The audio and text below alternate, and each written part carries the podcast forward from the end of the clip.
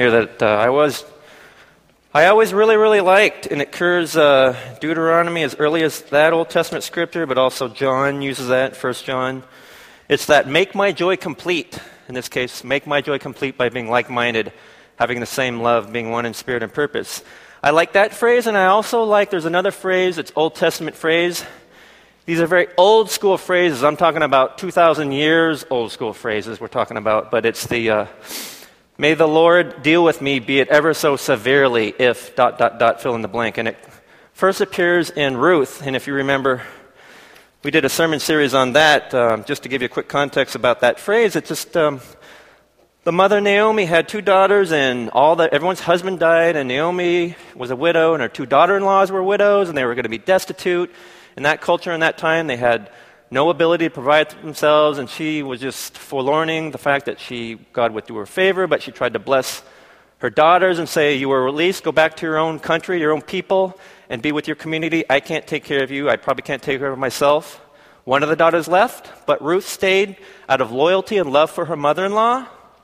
And the mother's just like, No, no, go, go. And this is what, and that's when Ruth said that. May the Lord deal with me, be it ever so severely, if anything but death separates the two of us. And that's just the way that is such an extreme phrase, but the way that's used is so uh, powerful. So, those two phrases, make my joy complete and may the Lord deal with me, be it ever so severely. I want to bring those phrases back. It's not too late after 3,000 years. What I thought we'd do is we try to use those, like maybe to invigorate and energize one of our ministries, lunch sale in particular. Everyone likes to eat lunch sale. If you're the recipient of the fundraising for lunch sale, you like to receive the money from lunch sale. But who likes to do lunch sale? Raise your hand. The phrase, your turn to do lunch sale, triggers like a gag reflex in most people. It's just very, very difficult, week in and week out, trying to do that, preparing and serving and cleaning up. Very, very difficult. So I noticed that next week we have some of the Destiny small groups that are assigned to do the lunch sale. I propose this. We have the uh, lunch sale coordinator the, or the kitchen chief Saturday morning when all the troops are gathered to, to get going, or Sunday morning when everyone has their food. The, the coordinator says to them, Make my joy complete by making this the best lunch sale ever. And the troops will reply, they'll rally around that and they'll say, May the Lord deal with us, be it ever so severely, unless we sell 300 servings of myeokguk. Did I pronounce that right? The Korean seaweed soup? There. That's how I propose that we use these old phrases that God loves to show loyalty and uh, to show that there's a joy that could be complete in doing those things. So that's what I propose. I'm your pastor. I'm a helper. I help people. Use me as a source. That's what I like to say. But uh, no, today's passage, um, chapter 2, this first section is one of the most personally extraordinarily beautiful passages to me personally. And um, it's kind of an answer to the prayer because I've spent a lot of time on this, and as a seminary student, as a pastor, to be able to kind of really delve into this and prepare this has been a real blessing in my little journey in life as far as how God's been bringing me along. And one of the things I love uh, that I recall, even when I came across the passage, it occurs next week, is just this humility in Christ. Paul is trying to tell them in the first few sections, the first few verses that we're going to go over today, but also he's exhorting them, your humility in Christ. Your, each of you should, your attitude should be the same as that of Christ Jesus, who, being in very nature God, did not equate equality with God something to be grasped, but made himself nothing, taking the very nature of a servant, being made in human likeness. And being found in appearance as a man, he humbled himself and became obedient to death, even death on a cross. Therefore, God exalted him to the highest place and gave him the name that is above every name, that at the name of Jesus, every name, every knee should bow in heaven and on earth and under the earth, and every tongue confess that Jesus Christ is Lord. When I first read that, I came across that kind of on my own.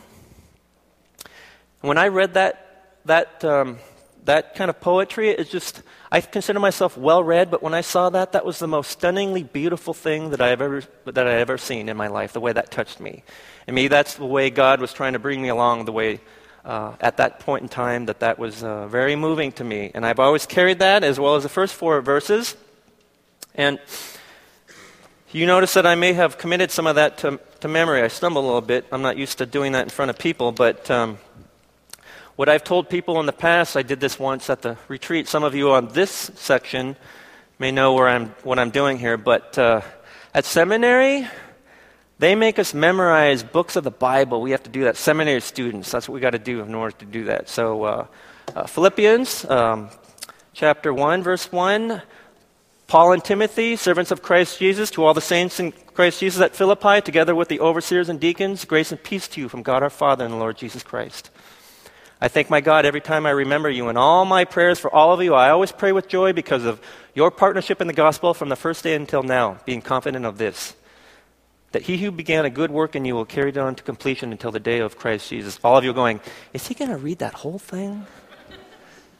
Chapter 2, you heard a little bit about. Chapter 3, finally, my brothers, rejoice in the Lord. It is no trouble for me to write the same things to you again, and it is a safeguard for you. He's writing to those people that are saying that circumcision is still important. Watch out for those dogs, those men who do evil, those mutilators of the flesh. For it is we who are the circumcision, we who glory in Christ Jesus, who worship in Christ. Chapter 4. Finally, my brothers, you whom I love and long for, my joy and crown.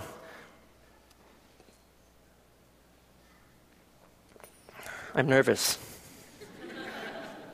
You whom I love and long for, my joy and crown. That is how we should stand firm in the Lord, dear friends. If you skip down to past chapter, uh, verse 4, you recognize this. Rejoice in the Lord always. I will say it again, rejoice. Let your gentleness be evident to all. The Lord is near. Do not be anxious about anything, but in everything, with prayer and petition, with thanksgiving, present your requests to God. And the peace of God, which transcends all understanding, will guard your hearts and your minds in Christ Jesus. Now, some of you know what I was doing there because I kind of played a little trick on you because I was saying, oh, you know, seminary, we, they make us do that stuff. And quite frankly, during taking school, I just had no time whatsoever to be memorizing stuff because it was just like, graduate level reading and writing. But my point to bring this up would be to you is that um, this was something that I felt was my way of worshiping to the Lord back in 2006, 2007. This was one of the things personally that I felt was God was moving in my life. But this is one way I was going to worship. It wasn't for anyone else. And, and you'll see in, in one of the verses in today's thing, it's like, do nothing out of, of selfish ambition or vain conceit. And some of you may be turned off the fact that I'm even doing this, but I'll tell you what. As Mark Costco, none of this is any of your business. Because this was what I had between me and God that I was going to lift up and worship to Him. Because it takes a long time to do all this stuff. There's like 300 verses up here rattling around in this old brain, and I'm not getting smarter as the years go by. That was my personal journey in worship to the Lord to do that. So, as Mark Costco, none of your business. But as Pastor Mark, just trying to open up, not to impress you, but impress upon you, this was part of my life. This is part of my testimony that I do, that I lift up to the Lord. Maybe it's not your thing, but when Pastor Keegan was talking about, what are you passionate about last week? We talked about that in Oikos yesterday. People can come up with all kinds of things as far as their vocations or hobbies or their family, this and that and the other thing. What we were trying to do is get you guys to a point of you experience something where you're alive, of a worldly, secular thing, God wants that. He wants that relationship with you in your ministry, in lunch sale. Could you be passionate about lunch sale? But this was one way for me to worship the Lord. And not just learning that and memorizing that by rote, but internalizing that, embracing what those scriptures say to me. And we're going to get into that a little bit as far as this really, really, really has, God has really impressed upon my heart and mind to respond to those things. So it's not this legalistic, oh yeah, I'm doing this, I'm a good little Christian, I get to go to heaven. But that was my personal sacrifice and worship to the Lord to be able to do that. And so again, I'm not trying to impress you, but impress upon you that this is one person's way of their worship to the Lord, lifting up that sacrifice, to hopefully that it's pleasing to the Lord. Because I know it's been a complete blessing and honor and privilege for me to be able to do that. I've told people that uh, with my work and whatnot, even going to seminary up in Philadelphia, North Philadelphia, that in the last 10 years, since like 99 to 2009, I had driven 400,000 miles, I calculated, just because of work and everything.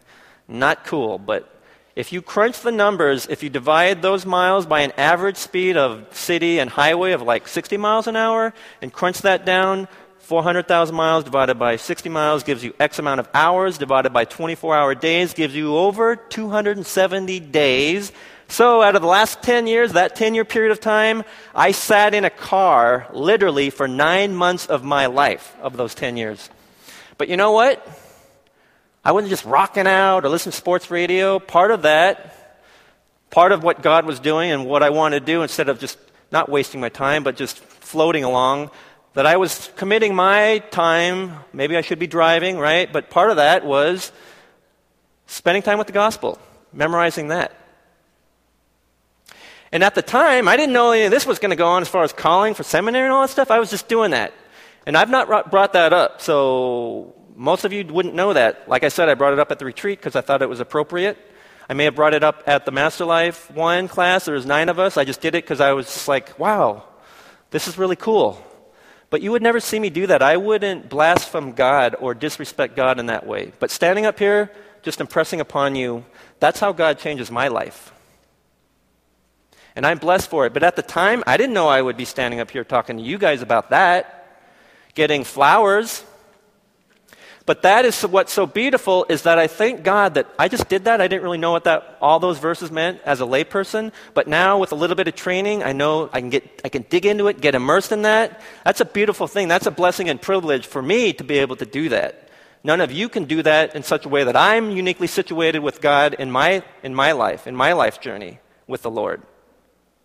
And so I'm just trying to share that with you that that could be a beautiful, beautiful thing. Whatever you're passionate about, I hope you find something that the Lord really instills in you, that you have such great faith and such joy, that your, your joy is going to be complete in that. So that's what I hope in you. That's why I wanted to open up with that. And again, if you're offended because I am trotting that out, please don't think that way. I feel very strongly that um, standing up here, most of you hear all the times that I'm a foolhardy moron of a father or a brother or what, and you hear all my embarrassing parts, so I'm just trying to impress upon you that sometimes I try to do the right thing by God. And allow those verses to wash over me and change me, because that's God's message and story of what He wants for us. And in these first few, vo- first few verses, the way I, the reason I kind of titled that and even and outlined the, the sermon notes here is this seems to be kind of this process that I can testify personally that that's what was happening with me. It starts out, if you have any encouragement from being united with Christ, if any comfort from His love, if any fellowship with the Spirit, if any tenderness and compassion, then make my joy complete. He's talking about if you accept Jesus Christ as your Lord and Savior, that's going to be a relationship. There's got to be something that's going to be happening here. You're going to experience these things. Are you going to be encouraged and comforted, inspired, being called out? That's the first thing. Hello, my name is Mark. You're Jesus. Nice to meet you. There's got to be this thing, whether you want to call it God gives us this gift of faith and desire to know Him, or I'm seeking God. It's kind of a mind trip. Do, do I have faith, or did, did I earn that faith? Did I strive for the faith? Or faith is a gift. So you should be seeking God's favor to even want to know Him, that desire. But once you do, things are going to start happening just from that relationship alone.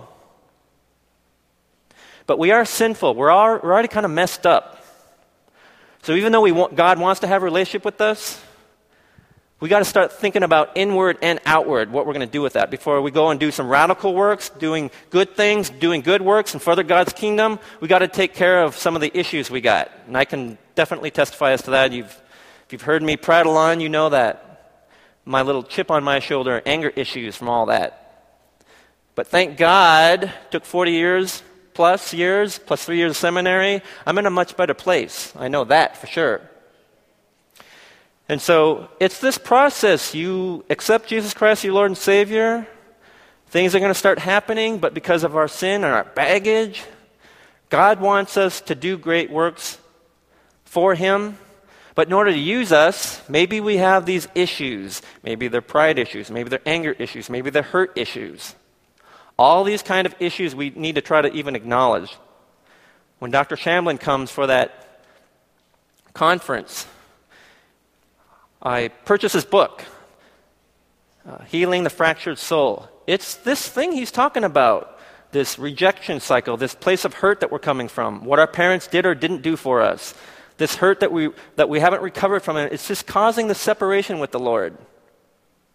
And I can identify with that. Not that I'm all better now, completely 100%, but I'm in a much better place. That's what God wants, and that's what Paul is writing. If you have any comfort from his love, if any fellowship, if any tenderness and compassion, that's from the Holy Spirit. That's your relationship with the Lord. But it doesn't stop there. Okay, I get salvation. I'm angry and I'm hurt. I don't know Scripture. I don't know anything, but I accept Jesus Christ, my Lord and Savior. How is he going to use that if we've got pride issues or self ambition or conceit? Apparently, he can use us even if we are that. But there's some other issues that we got to get we got to address. That self inward reflection that we have to address. And that comes with that second part, experience kind of this inward transfer, transformation as far as Holy Spirit, Scripture, fellowship, healing, the encouragement you're getting from your brothers and sisters, whether it's from your pastors or your small group, or your oikos leaders, or a friend that you can trust and confide in. You need to recognize and have the humility which this talks about to be able to honestly confess that type of thing. Because if you don't, then you're just kind of kidding yourself. And if you're stagnant and in a rut, perhaps that's why you refuse to acknowledge that there are some, maybe some issues that are, that, that are causing this impediment here from your going on to have a better relationship with the Lord. Or anyone else for that matter because of these issues going on. And that's not something I'm going to be able to, to cure or counsel up here because I'm just a guy. But I think it's important to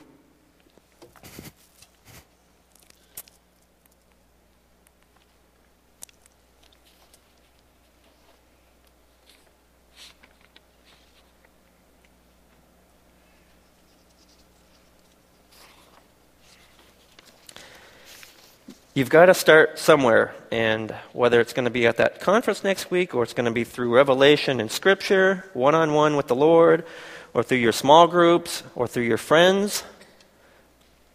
If, if you're struggling, it's okay. But if you're in denial about that and everything's fine, then maybe that's what the world is trying to tell you. And you have to be very, very careful about that. Because in these very, very short verses, four verses, Paul is trying to tell us something about that. That there's got to be this kind of change and transformation. Once you start to have a relationship with the Lord, there's this inward reflection, and then there's a sending out to be used. But if you've got all these issues, how are you going to reach out to anyone else? And so, even in those very uh, short few verses, I think that really describes this kind of process. We don't want to reduce this down to this legalistic conventional counseling thing. But that's, I think, how God works. There's a relationship. There's got to be some type of transformation or understanding and healing and restoration. And then, and then if we're still in, in that communion with God and walking with Him, then we're going to hear that call. And we're going to obey that call. And we're not going to have any fear and anxiety about that. So, in my opinion, I think that this, these types of verses called, call into question as far as where we are as a congregation. Like I've said, I've, I said this when Pastor Jamie was doing his, doing his radical series. Before we can do any radical works, I think there's got to be radical transformation in our hearts and minds. So I'm repeating that. But I think it's very appropriate for all of us to continue in that path, struggle with those issues. It's very painful, brutal, devastating, and embarrassing and humiliating and you get angry even addressing your anger, is- anger issues. But it can be also beautiful at the same time. So that would be my hope and wish and prayer for all of you that you encounter God in that way, somehow, some way, that you got to seek the Lord. I don't know if you can do that if you're always watching TV or always running your kids somewhere. Where is your one on one time with the Lord? Whatever that means to you. If you don't want to memorize Bible verses, fine. Are you praying? Are you reading? Are you even seeking the Lord in any way whatsoever? Because I'm not sure He's just going to snatch you while you're off doing your own thing. It's possible God could do whatever He wants with whomever, whenever, however. But I think God is very pleased when He sees that we are trying to seek Him and draw closer to Him. The Bible says that. Draw closer to me and I'll draw closer to you. And so, without trying to do good works and demand that because of your, our own selfish ambition, we should just be trying to listen to the Lord. Maybe the Lord has something to say to each one of us personally. And so that is my um, kind of statement as far as what these uh, verses are trying to tell us. Now, in the first section, it is through Christ be encouraged, be comforted, through the Holy Spirit be united with the Lord.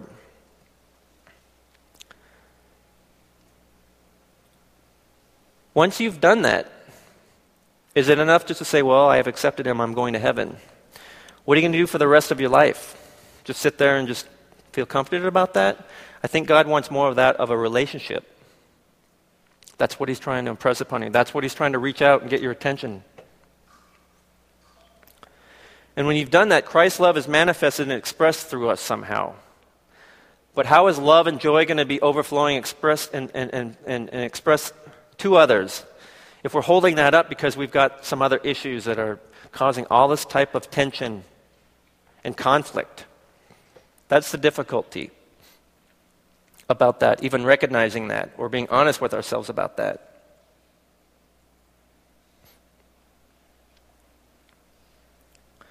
When we talk about uh, this passage where Paul says, no selfish ambition or vain conceit, even Paul says in the previous chapter, which I really loved,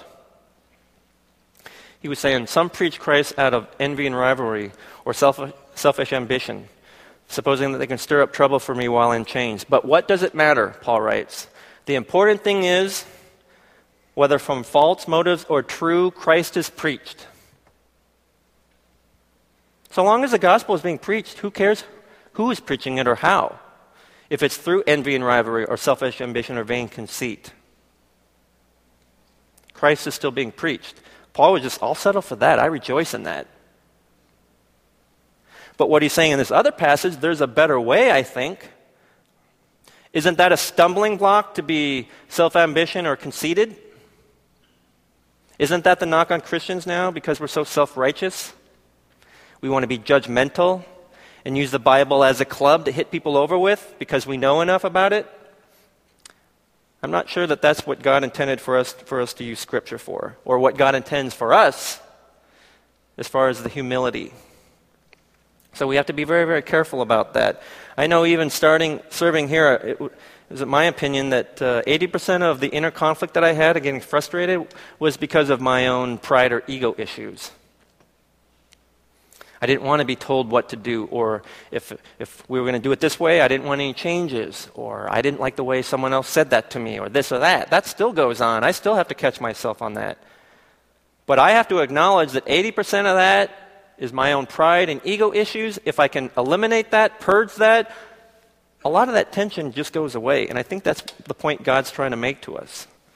We, by our own sinfulness, are creating a lot more problems. How are we going to be a help to others when we're being a stumbling block and creating more problems? And that's what he's talking about in this later passage as far as agree with one another, work together with single mind and purpose. You've got to be able to read those verses consistent with one another. So even though he's saying in chapter 1, yes, so long as Christ is preached, regardless of your motives, whether they're true or false, he's also saying in this other passage, do nothing out of selfish ambition or vain conceit, but in humility consider others better than yourselves.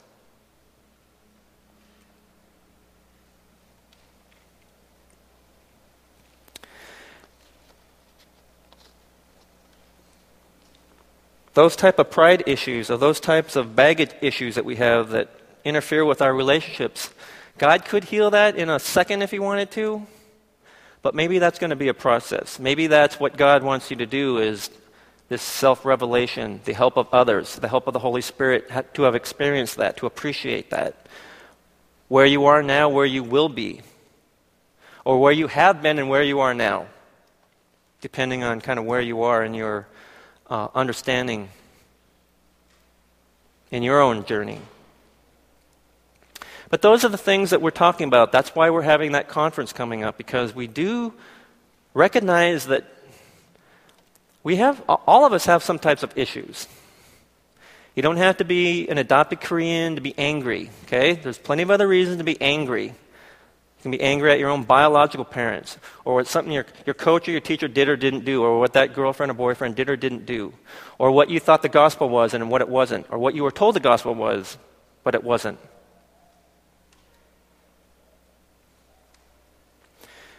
So we're trying to implore upon you guys, instead of calling it healing, because who wants to say, oh yeah, I'm messed up, heal me? No one wants to do that, but just as a conference, just be there and see what happens. But if you have too much pride and ego or modesty, because, oh, I don't want to be there because that's just for messed up people, I don't want to like be seen there, then I'm really sorry about that. I'm really sorry for you. Because you're still seeking the Lord. And maybe you come out of that, yeah, I'm, I was doing pretty good. God gave me the confirmation, confirmation on that. That's great. That's rare, but that's great. I congratulate you on that if, in fact, you really are not messed up. But for the rest of us, still struggling in life, this could be like this life saving, life altering, uh, devastating, and cataclysmic life occurrence. And it's never too late. Ever. But as a church, we don't want to just feel comfortable ourselves. It's not just that you are healed and feel better and you feel you can express God's love and joy or feel God's love and joy now because you've, you've exercise and purged all these issues that you have and you're in a better place, but it's, it's to be sent. It's not to store up those blessings, but it's to be sent within your own community or to Africa or to Germantown or to your mother and father or brother and sister, someone that God is going to use you who, and you are uniquely positioned and only you could do that. Only you could save that life. So there's this process relationship with the Lord, inward healing, and then be used by God. Go out and be sent. That's a beautiful, beautiful thing that we need to acknowledge that we need more of that. If you're going to be passionate about something, it's got to start somewhere. Maybe you have to be passionate and, and just relentless as far as healing, as far as acknowledging what your issues are. Because I think as a congregation, we want to restore relationships or build relationships within the congregations, within the different genders, and within the different generations. But if we just stop there and we're very pleased with ourselves and we're all just a bunch of best friends forever, then, that, then we have failed. But I think it was our intention of trying to bring restoration and joy and love in our hearts. So as a congregation, we can use all these gifting and resources to do things together. And that's what that verse talks about. So even though it was just four verses, and by the way, how come I just get the four verses? Everyone else gets like whole chapters or something. I'm going to sue.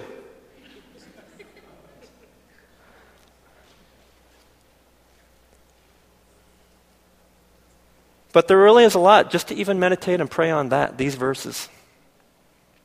What, what, what, what, what is the Holy Spirit doing to you as you meditate on that? Or if you read the rest of that, th- that, those, that, those beautiful prose, what does that do? Does it give you a glimpse of God's glory? It's just beautiful. Doesn't have the same effect on me because I've recited it more than twice, but it's beautiful. So that's what God can do. He can be beautiful, He can be passionate within you, without you, everywhere. And so, with all those things, we have that available. It was through Scripture 2,000 years ago when His Son came. So, we always want to, we always, as I think, as pastors, we want to encourage you to get healing and restoration, but also for you to be used. It's your privilege to do that. In this third section, be a blessing to others. Don't just stop and just be, thank God for the healing and He restored my relationship with my family and my spouse and I'm so much better off now. Thank you. Bye bye, I'm good now. I'm good. I got this. I suspect once you are in that much of a relationship, the gratitude and love that you don't want to ever leave again, you're going to do God whatever you say, man. I know you're going to provide a way. You're going to release me from anxieties and apprehension of what I don't know in the future, but you know what the future is. That's what I suspect. So, from some of you on the outside looking in, I don't really want to commit because I don't know what God's going to call me to do. That's just so limited. You're going to have peace with whatever God's calling you to do if you're walking with the Lord in communion. Insofar as we're a local congregation, that's what he's exhorting the people in Philippi. Be a blessing to others, agree and love one another. Isn't that the verse? Make his joy complete by being like minded, having the same love, being one in spirit and purpose. Well, he's got to be talking about a group of people being one in spirit and purpose. If it was just one person, you would be one with yourself. He's exhorting that church in Philippi. Try to agree with one another. Now, as a lawyer, you could say, you have to agree on what I say we have to agree on. Then you have disagreement. Because that doesn't say agree with one another. It doesn't say on what. So that brings you back to square one. We're going to disagree about what we have to agree on. But you see, the point about that verse is where is the harmony? Where is just this brothers and sisters honoring each other, getting this calling from God, and as one united with as brother and sister in Christ, moving forward? And that's where I think we're at as a church. This is our phase. Going to be individual restoration, but also this group local fellowship that we're trying to foster and provide opportunities for. Because there is going to be a sending out, but we are agreeing with one another and not indulging on, well, I'm going to be right because my pride and ego says I want to be right at any expense. We struggle with that. I struggle with that. But there's nothing in that passage that says love one another unless you don't feel like it or you think you're right or your pride and ego issues tell you to uh, stick up for God by, by uh, creating disharmony. So we really have to check ourselves and really pray through that. To be able, for the sake of the local church body, to be able to have that kind of harmony and support and encouragement to one another. And that can only maybe come from God for us to be able to get over ourselves, to be able to get past those types of issues. And so, if you're not even aware of all these things, maybe we should be aware of these individually, where we're coming from, might be a place of hurt, but as a congregation, where we need to be. For the sake of the survival of this local church body, this local church, quite frankly,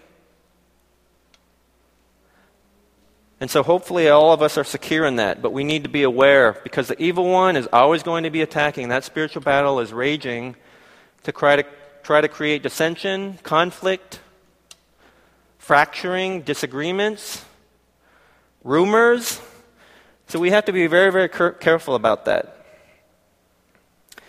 In that third section, don't store up the blessings and just look out for others you need to look out for others and just not for yourself. Each of you should look not only your own interests, but also to the interests of others. Whenever I see that, I always think of the oikos leaders because it's always this selfless. Don't serve them according to how it makes you feel because you're going to be tired and frustrated and impatient and flustered but you're a blessing to them. Look out not only for your own interests, it says not only for us, so you get to look out for your own interests, but also for the interests of others. And do this without vain conceit or selfish ambition. It's very hard to do that without wanting to say, Look what I did. If you want to do that one on one, Lord God, I'm proud. I'm not prideful, but pr- this, Lord, this is what I did for you. I hope it's a blessing to you. But we need to stop as far as letting that be the entitlement that gives us power and superiority over others. We have to be very careful about that, walking in humility. This passage, as far as do nothing out of selfish ambition or vain conceit, but in humility consider others better than yourselves. Each of you should look after your own, uh, the interests of others, but uh, not just your own interest.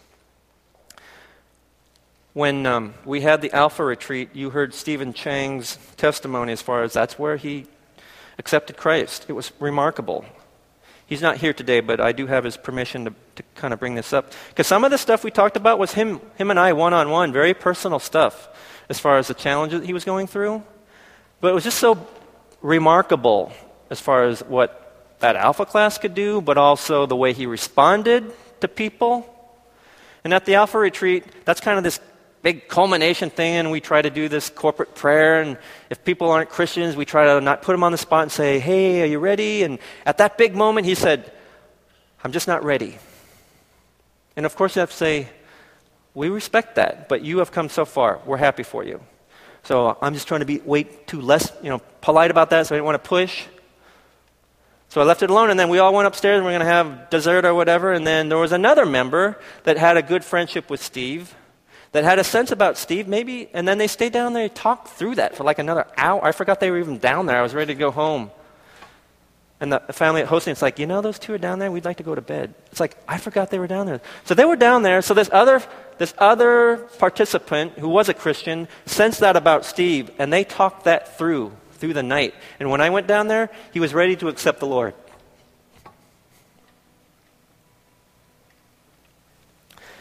And at the later, in, in the week when we were gathered for the class and stuff, we were just reflecting on that. And I was just, just like this says, look out for the interests of others, not just your own, and try to encourage one another. And I was just praising this other guy. It happens to be Steve. This other Steve was helping Steve. And it's like, that was so beautiful that you had this discernment and awareness that you stayed with Steve because I'm the pastor. I feel ashamed. It's like, okay, let's go have dessert. Oh, you're not ready? Okay, well, next time. But, but his friend stayed with him. And I remember in previous classes, we'd finish at night, it's dark out and I would be doing my, some other stuff finishing up. I go out there. Those two would be standing in the dark parking lot still talking. I thought it was beautiful. So they did have a friendship there. But this guy stays with Steve and talking, and then he's ready to accept the Lord. And so I was just praising this, this brother in Christ who had the discernment and awareness to stay with Steve, Stephen Chang. And he accepted Christ because of that. And I was just trying to build him up. And then later on, Steve, like the following week, him and I are just like talking in my office or something, and it's like, Pastor Mark, I want to know, I know you were saying it was Steve, but it was you because of all the many texts and emails and conversations that we have. And you know what? It made me feel good, but you know what I said to him? It's like, I know. Even when I was praising the other friend that was helping Steve, this is not out of selfish ambition but vain conceit. But just thank God that He used me, and I'm not a dummy. I know He used me. I was praying that He would use me. I was praying that Steve, someone would resonate with Steve. And the fact that I'm kind of helping with Alpha a lot and I'm a pastor is a, it's a pretty obvious position to be in. But when, I, when he said that, yeah, it was, I know that you were saying Steve did this, he brought me to Christ, but it was you. I'm not saying it was me. I'm saying praise God that I was in the room at the same time, and praise God that when I had a conversation with them, that I had the right thing to say at the right time. So I know it was that, but it wasn't me. That's not selfish ambition or vain conceit for me to say that. I know that it, this person happened to help, but it was because of God. That was an answer to prayer, that I'm relieved that I could be a relevant ministry in, in some respects. That is not selfish ambition or vain conceit, but just acknowledging, Lord God, thank you for that. And when you said that, I didn't say, oh, yeah, it was me. Me, me, me, me, me.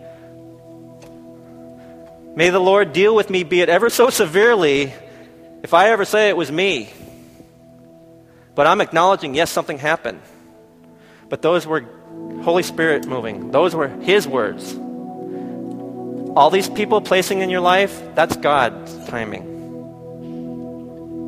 And so that's a beautiful, beautiful thing that I'm just like, thank God that I could be used in that way.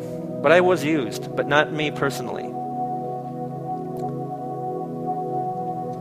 But if I got issues, I never would have got a calling to go to seminary, and because of seminary, I had all this the stuff I had to get out of my system. I, I wouldn't have ever met Steve before uh, if I hadn't gone through all that. If the scriptures hadn't impressed upon my heart, maybe God was saying, Do this thing. Because I got something else beautiful. You're going to just memorize this stuff, but later on, you got to preach about it. That's like really, really cool, personally. So I get to let that scripture sink into me, wash over me.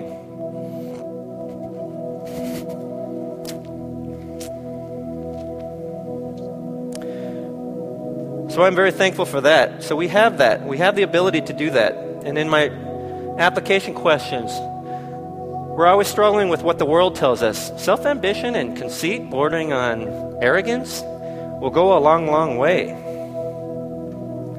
I tell the story when I was in law school. Man, they just like it to be cutthroat and backstabbing. And our first year, 1Ls, we all had a same project we had to do, and so there was resources in the library. You know what the first guy that got there first, you know what he did? He used it and then he ripped it out. Unbelievable. Short-sighted, short-sighted, pathetic. But that's what you have and then, you know, the Socratic method, they stand you up and humiliate you in front of class. What is with that, man? I went to law school later, so I was not willing to jump through those hoops. So my experience in that was miserable. But that's what they promote there. They foment that type of Darwinism. Only the, the, the, the fit survive in this rat race. That's the challenge. Doesn't mean that as Christians we're meek, mild, and people walk all over us. But do we want to be right and allow pride and ego for us to always be right and stomp on people for things that really don't matter to the Lord?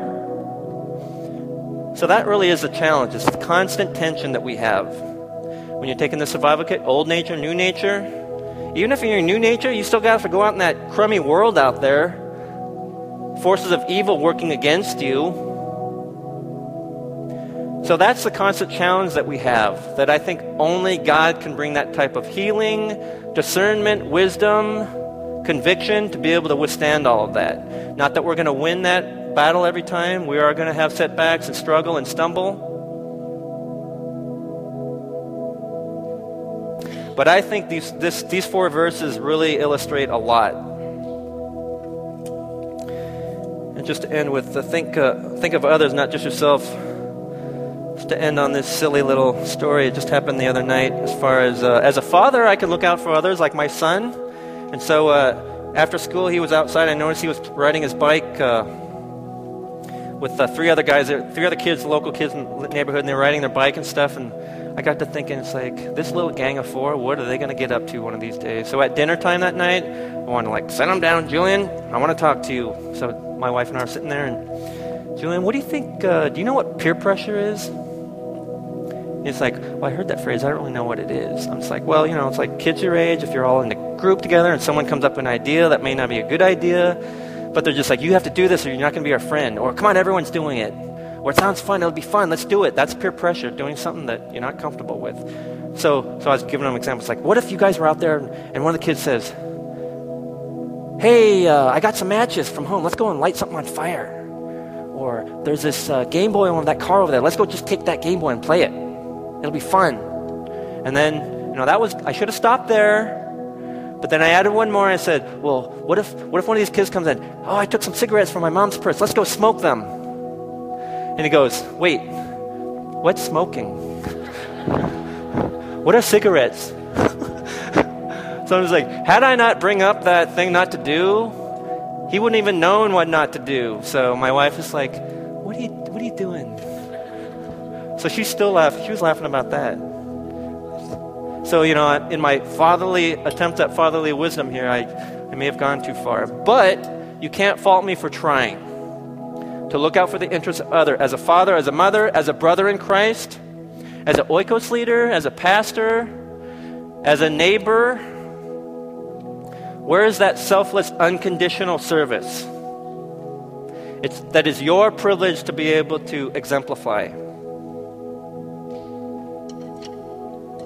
So that's what we should have. Make, our, make, make God's joy complete by fully exemplifying and expressing God's love that He has given for you because of His Son Jesus Christ. We have that to go out and be sent by others, to others. So that's my message that we really should be reflecting on constantly in our life's journey, in our, in our walk with the Lord. What are we doing with that? And so that's what I want to leave you with. Let's pray. Lord Jesus Christ, I just thank you and praise you for the opportunities that we have. You are good and gracious God, better than what we deserve, but we just thank you for the favor and the way that you transform us and move us.